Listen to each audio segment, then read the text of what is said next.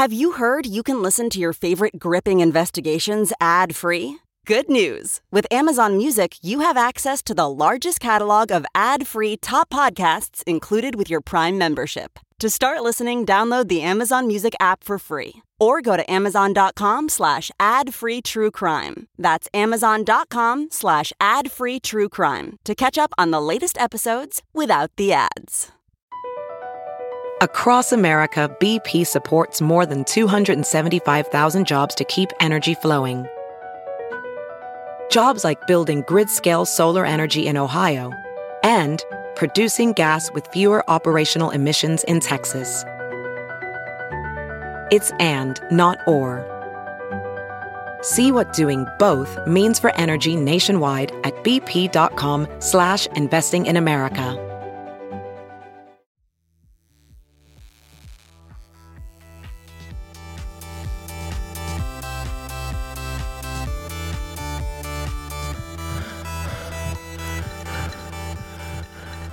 Hey, everybody, welcome to Darren. It's the second stop on our virtual world tour. Ooh, ooh, so excited. Where are we today? Because I'm feeling a little chilly, not only in my heart, but in the atmosphere, John.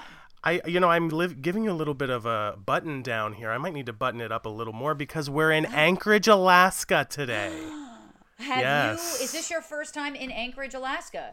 It is my first time. I've never been to Anchorage. It's beautiful, as you can see. I'm there's a mound of snow behind me. Okay, I see it.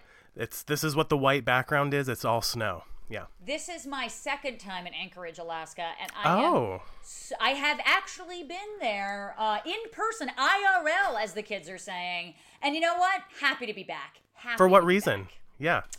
I was on a cruise when I was 10 years old with my grandparents. I knew this and actually. we went to Ketchikan, Anchorage, and Juneau, Alaska. Amazing. I actually knew that. I, if I would have thought for just a couple more seconds, I would have remembered. Well, we were just in sunny San Diego, and I was kicking back. I had a cocktail. I was getting a tan.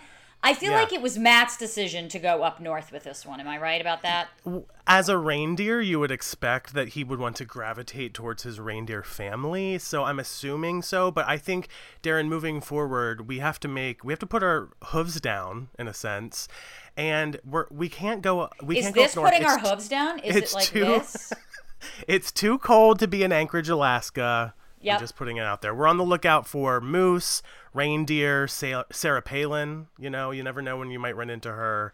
Um, I'm just happy that I don't have actual hooves because if I had actual hooves, then Right. I couldn't drink.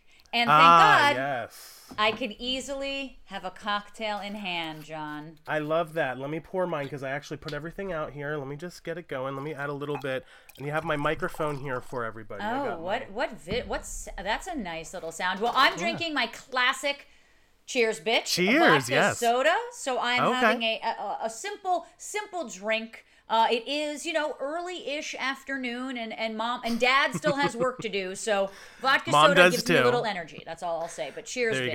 go. Cheers, Good bitch. Let's take you. a quick sip. Mmm. That bourbon is Mm. my favorite. If you've been following along on the show, you know bourbon is my favorite. I have to stay warm up here in Alaska. Uh, well, obviously, I know, and I did vodka soda, and I'm chilly, so that's Yeah, not exactly. good. But I do have a remedy for this. I say let's cozy up next to a fire. You know, hear the crackle. Mm-hmm. That's my impression. And let's settle into this week's virtual tour stop, if you don't mind. Absolutely. And if you're listening to this show in the podcast format, what are you doing? You can go over to the video version of this on oxygen.com. We got pretty Darren. I know you're you're uh, getting dressed and ready every single day. You've got full Yes. glam and makeup. This is only the third time I've done my hair in six months. It's fine. So if you're listening in podcast That's form, not true. You're lying because I've That's seen many a man bun on you. I've seen many well, that's true. Let's just say this: the hair dryer has been put away for quite a while. Okay. Oh well, All right. that's because you're not showering, sweetie. There, there's a difference. There's a Yes, I am. Yes, I am. Yeah. Okay, guys, let's get into uh, this case uh, in our virtual world tour in Anchorage, Alaska. So, in June of 1983, a trucker was driving through Anchorage, Alaska, when a young woman came running out of an airfield barefoot wearing handcuffs. And that's not how most of our episodes start, Darren. I mean, that was my Saturday night, but I don't want Right. to tell anybody, you know, my tricks of the trade, if you will. That's right. And I thought it was you, but this was 1983. You weren't born yet. Okay, time I travel was a a mere thought. Yes. Right, A mere yes. Thought. Well, she flagged the trucker down and said that a man was chasing her. So the trucker drove her to Anchorage Police Department.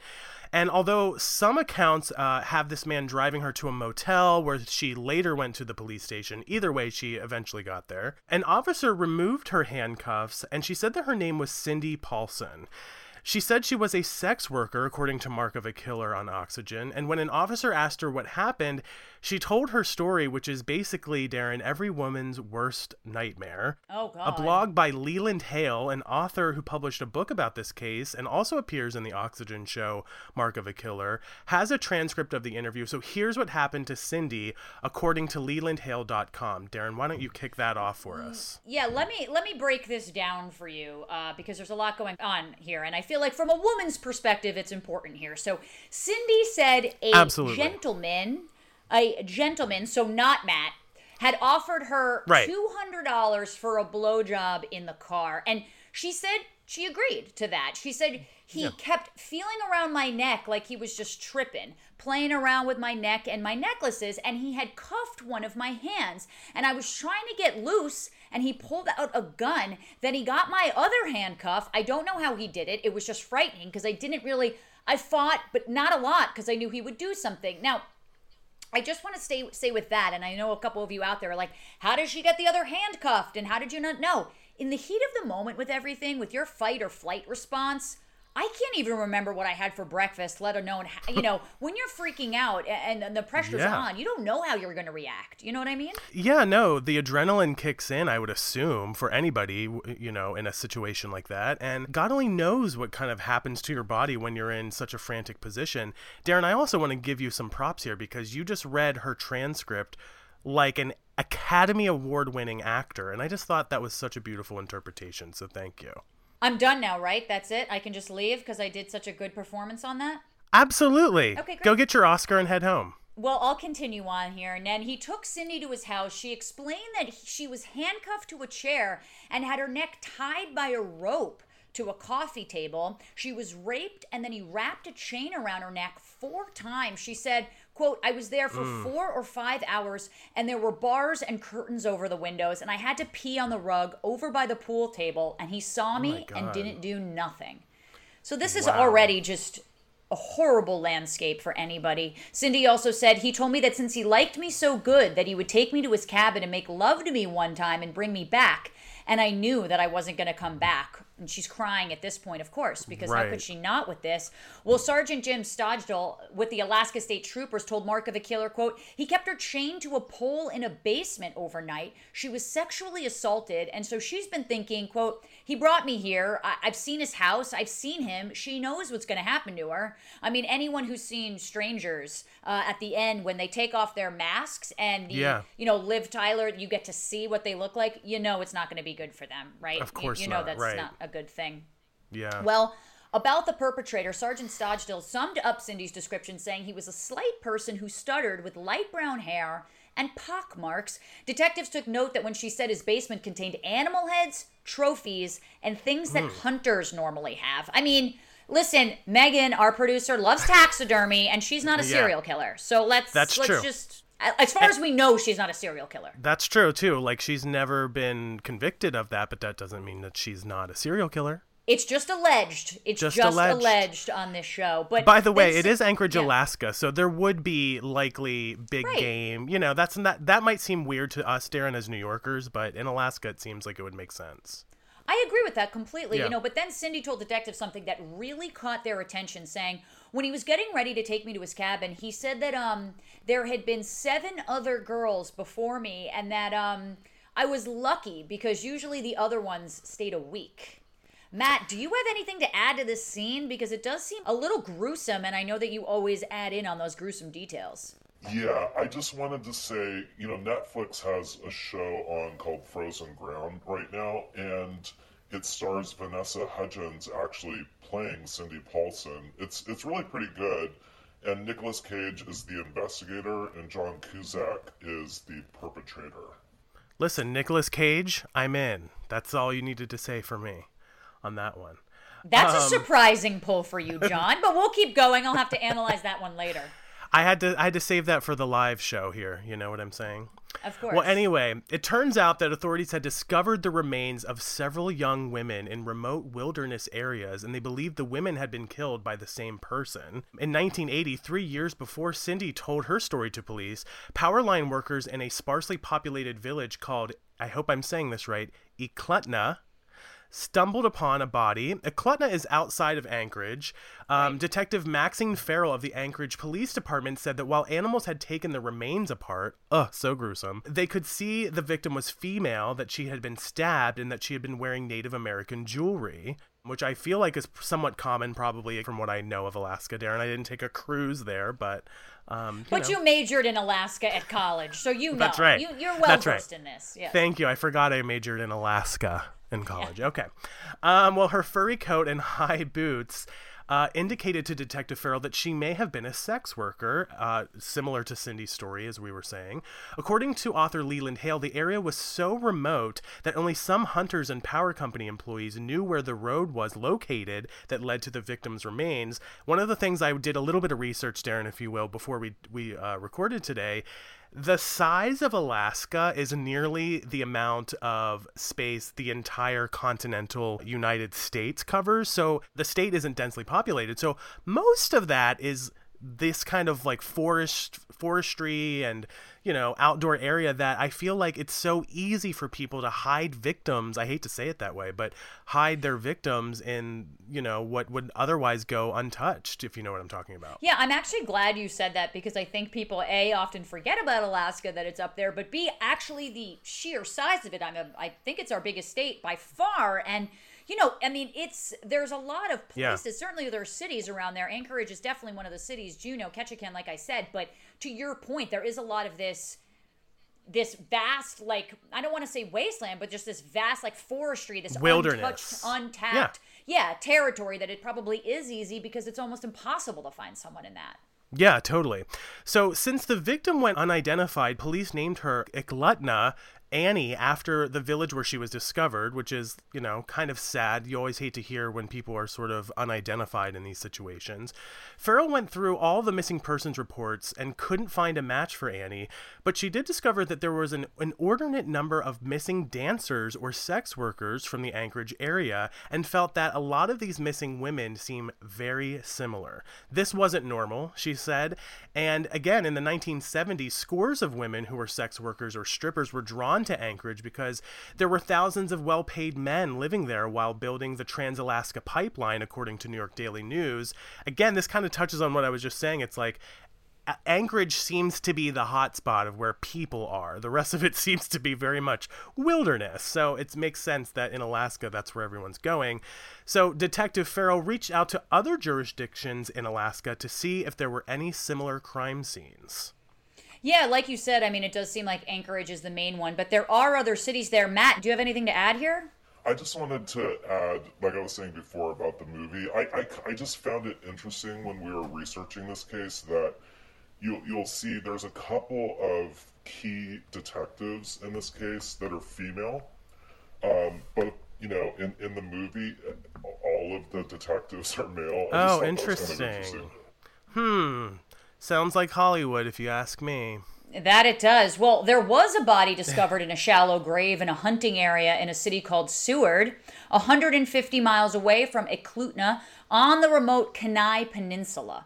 The victim was a woman without any clothes on who'd been wrapped in a sleeping bag and hastily buried, according to the police. Now, when police approached the crime scene, a bear was actually gnawing on the remains, so you can just imagine this just brutal scene to walk up to. And a coroner determined she'd been shot with a 223 caliber rifle, excuse me. And Alaska State Trooper Dallas Massey told Mark of a Killer that this particular weapon, it's a high-powered rifle. That's the type of weapon you use to kill large game animals that the hunters would be hmm. familiar with. So if you're using a gun to kill a person that could also bring down a moose, you know, an 800 pound moose, uh, This is pretty brutal Yeah. here. Now, from fingerprints, she was ID'd as Joanna Messina of Seward, Alaska. Police interview her family and friends. She was a sex worker who was actually trying to get work at a cannery. And Joanna's friends told police that she had gone to meet a man who promised her a shopping spree, but unfortunately, she never returned. But obviously, police kept working on the case. They didn't want it to go cold. It's just that no good leads seem to be turning up. Yeah, and uh, so many of these things stick out to me. The bear imagery, ugh, so disturbing. And I'm so like novice to guns, Darren, that a 223, that's like three numbers. That must be a pretty big caliber rifle, if you ask me. Yeah, we usually talk about 22s and 44s, but not uh, not the triple digits. So that's kind of big. Yeah, exactly. I didn't know was my child dead? Is my child passed out? I just kept saying, please be okay, please be okay. You rush your child to the hospital. A woman came in, normal clothes. We get down the hallway, she closes the door. They were accusing me of child abuse. And that's when the real nightmare begins. Calm down. No, it's my children. I can't calm down. Do No Harm, a new podcast series from NBC News and Wondery. New episodes every Tuesday. Subscribe for free wherever you get your podcasts. Professional welder Shayna Ford used VR training developed by ForgeFX to hone her skills as a welder. The more time that you spend practicing it, that's what separates a good welder from a great welder. VR training can help students like Shayna repeatedly practice specific skills. Virtual reality definitely helps because the more muscle memory that you have, the smoother your weld is. Explore more stories like Shayna's at meta.com slash metaverse impact.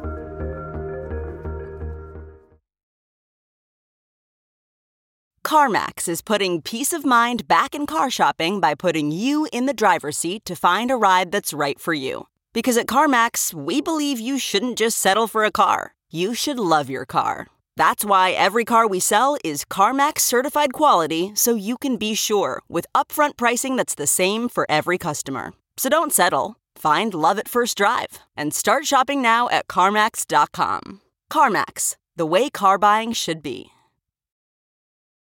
Well, in September of 1982, two off duty police officers were hunting in the Knik River when they came across another body. The female victim was in a shallow grave with three bullet wounds to her back, although her clothing had no bullet holes, which is another one of those things like I wouldn't think of that because I'm just a podcaster, Darren, but like it's so interesting to think about something like no bullet holes in the clothing tells a big part of this story. And she had bandages wrapped around her head, making investigators wonder if she had been blindfolded. An investigator working the crime scene looked down and saw two 23 cartridge, a two 23 cartridge, excuse me, so many numbers in these cartridges. Yeah. Uh, and they sent it to ballistics for testing. Meanwhile, the victim is ID'd through dental records as 23 year old Sherry Morrow, a dancer and waitress at a club in Anchorage who'd been reported missing 10 months earlier. Wow. Yeah, the day she went missing, she went to meet a man who was going to take pictures of her, and she was never seen again. Uh, Sherry's boyfriend had gone into police saying if she was ever found, she'd be found wearing a particular arrowhead necklace, which meant a lot to her, but it was not recovered from the crime scene that day. When ballistics came back, the report said Sherry Morrow and Joanna Messina were killed with the same high-powered 23 caliber hunting rifle, which we had just mentioned. Wow. I mean, granted, that might just be circumstantial, but that's a pretty big key here. Yeah, absolutely. Sergeant Stogsdill told Mark of a Killer, these women are out in the wilderness. That just doesn't happen by, you know, losing your way to the drugstore. They were being Right. transported into the wilderness, most likely killed out, end quote. Such a disturbing thing to think about because, right, these women aren't the type of people that are out hunting. They're being found in their regular clothing with their jewelry. Very disturbing. But back to Cindy Paulson, who we were talking about at the top of the show. Investigators take her to the airfield where she'd escaped from, and she pointed out a small plane that she believed belonged to her abductor. The plane's tail number is traced to Robert Hansen, a 44 year old Anchorage resident who owned a bakery downtown. Now, Hansen grew up in Pocahontas, Iowa, and spent his youth going to school and working for his father in the family bakery. Seems great. You know, investigators Yeah. looked into his past and saw, though, that he had a criminal record. Now, according to court documents, a security guard watched Hansen place an old sales receipt on a chainsaw box and leave an Anchorage sporting goods store with it in 1967 when Hansen was just 37 years old. Now, he pleaded guilty to larceny and was sentenced to five years, but he was eligible for parole at the earliest possible date. So, Hansen was given a sentence near the maximum because this was his third felony now, and third time's a My charm gosh. here. So, I, I, I'm, you know, I'm shocked that he was el- going to be eligible for parole at the earliest possible date because you kind of think with three of these things he's not really learning his lesson. But before we get to the other felonies, check out Hansen's excuse for stealing the saw. It's actually kind of comical, and here's just part of it taken from court documents. Quote, I looked at them and remembered about five weeks previous, my father and I had been cutting wood for our fireplace, and his remarking three or four times how much he would like to have one. My folks live in Oregon and were visiting us for four weeks to use when he and my mother go camping along the coast. I told my father that he would be more than welcome to take mine, but he refused. I thought of this and on all the presents my parents had given me through the years and how wonderful it would be if I could give him a saw for Christmas. I also thought, of course, about about that my wife and I had just bought this summer a new home and put everything we saved for more than 9 years into it. So I mean, listen, there's some some gifts are nice, but this time a saw. Okay, sure. Listen, some people have certain interests. I, I guess I, I guess I, I think my, I think we got my dad like a, a circular saw one year for Christmas or something. But in yeah, 1960, I got you Pez, by the way. hmm Yeah, you did. Yeah, you did. did. I got you a Merry signed Christmas. Serena Williams tennis ball, but that's neither here nor there.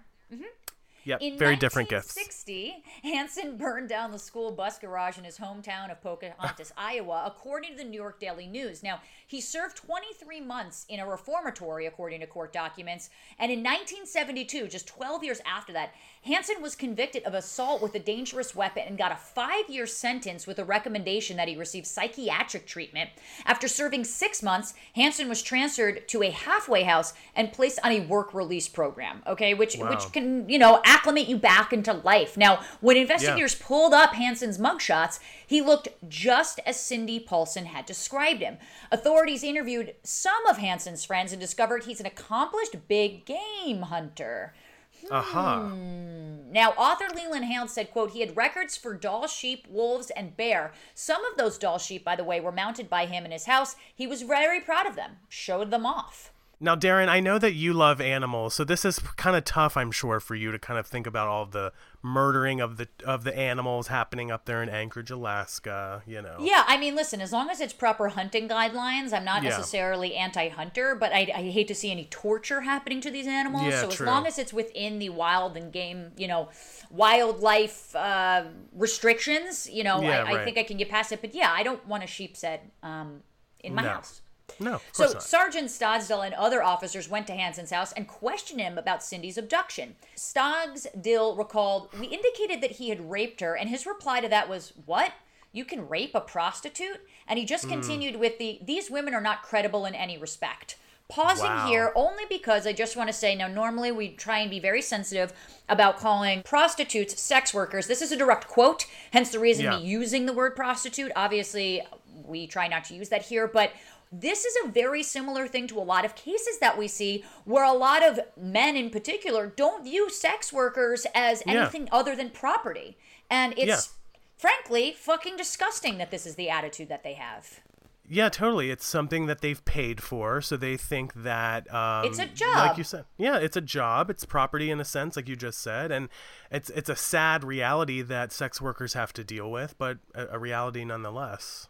And officers noticed that he stuttered as they spoke to him, which was just as Cindy had uh-huh. described, if we remember. Now, Hansen denied ever having met Cindy and said he was with two of his friends on the night in question because his wife and kids were out of town, and his alibis checked out here. Now, still, authorities put him under 24 7 surveillance because there was a lot of circumstantial evidence that at least added up to him. Now, three months after Cindy Paulson's attack, hunters discovered another body near the Knik River area, which was only accessible by boat or airplane. Now, the body found relatively close to where Sherry Morrow had been killed is female and badly decomposed. Investigators Mm. found one piece of significant evidence, though a spent 223 caliber rifle cartridge, as we were talking about. Interesting.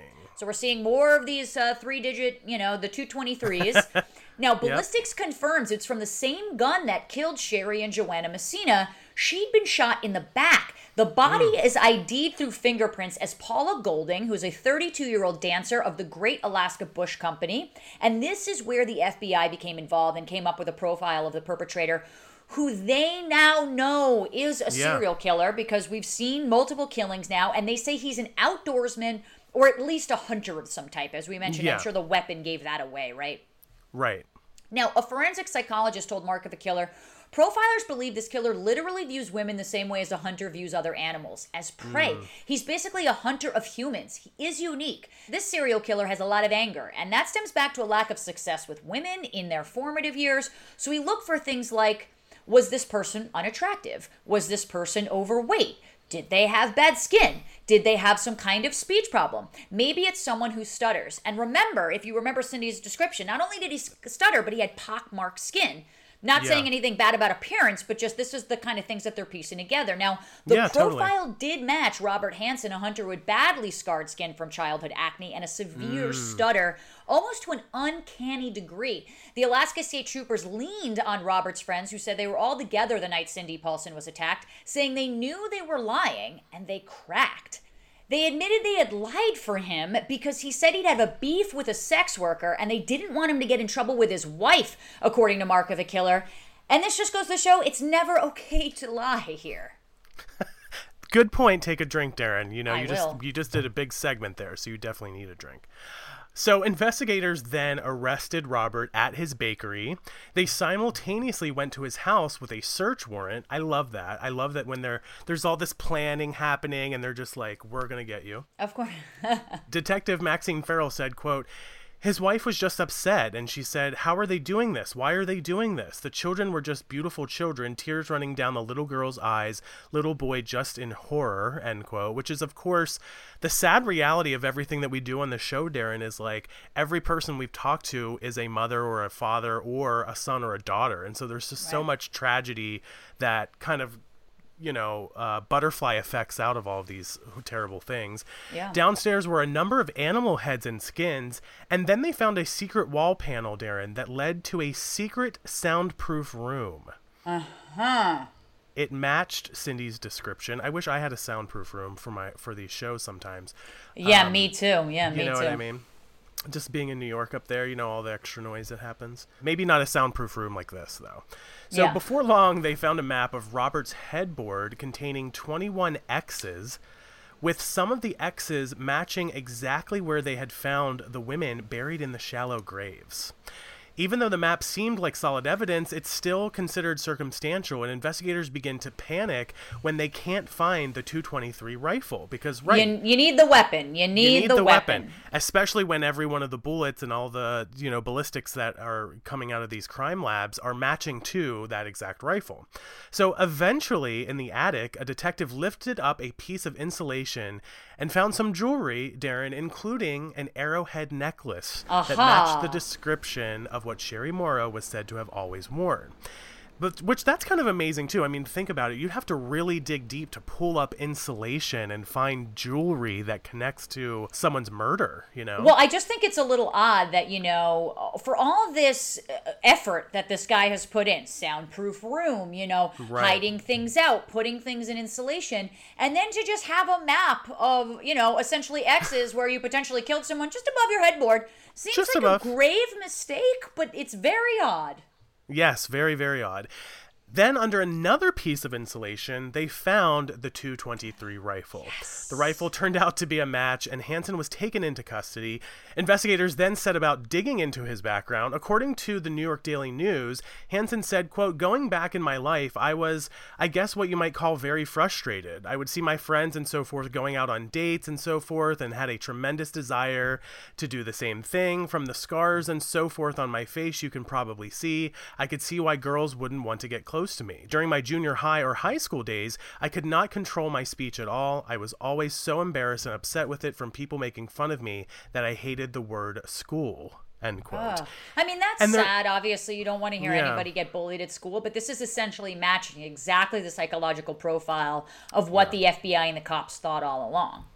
Yeah, and specifically, it just makes me think about bullying in general. I mean, it wasn't until what, the last 10 years that bullying has really become a very important topic in everyday life in school. And, you know, it really, we hate to say it because it's like, you don't want to empathize with this man, but you do kind of understand like what led him to feel these feelings that caused him to go out and kill. Well, we talk about it all the time. I mean, I'm a pretty confident person, but I'm not sure I would have wanted to be in middle school when social media was around. Well, for sure, that's true too. Well, the Daily News noted that when Hansen burned down the school bus building, it was in retaliation for being made fun of in high school. So he's really going all out here with his revenge tactics. Very damaged, yes. A, a forensic psychologist told Mark of a Killer that Hansen began hunting to compensate for being so socially awkward and feeling so powerless. In his later life as a bakery owner, Hansen was described as mild mannered and likable. He had a lot of friends, and his customers really liked him. His kids loved him. His wife was happy in their marriage. So it sounds like a lot of positives, really. While Robert had been arrested three years after Eklutna Annie's body was first discovered, and based on missing person reports, investigators believed he'd been raping and murdering women for more than a decade. Detectives wanted a confession from Hansen to give closure to the families that had been searching for their daughters or their sisters. An investigator told Mark of a Killer, quote, You might think that an X mark on a map is a certain location for a body, but if it's off by 200 feet, you might not ever be able to find that, end quote. True. Hans, which True. is a good point. Yeah, I mean, you have to consider that whenever you find something like that. Hansen was described as looking comfortable during questioning, almost as if he were playing a game with his interrogators. But after the head DA walked into the room and said they were going to take dogs out to every X on his map until they found all of the bodies and then prosecute him on every one of those cases and have him go to trial for each of them, yeah.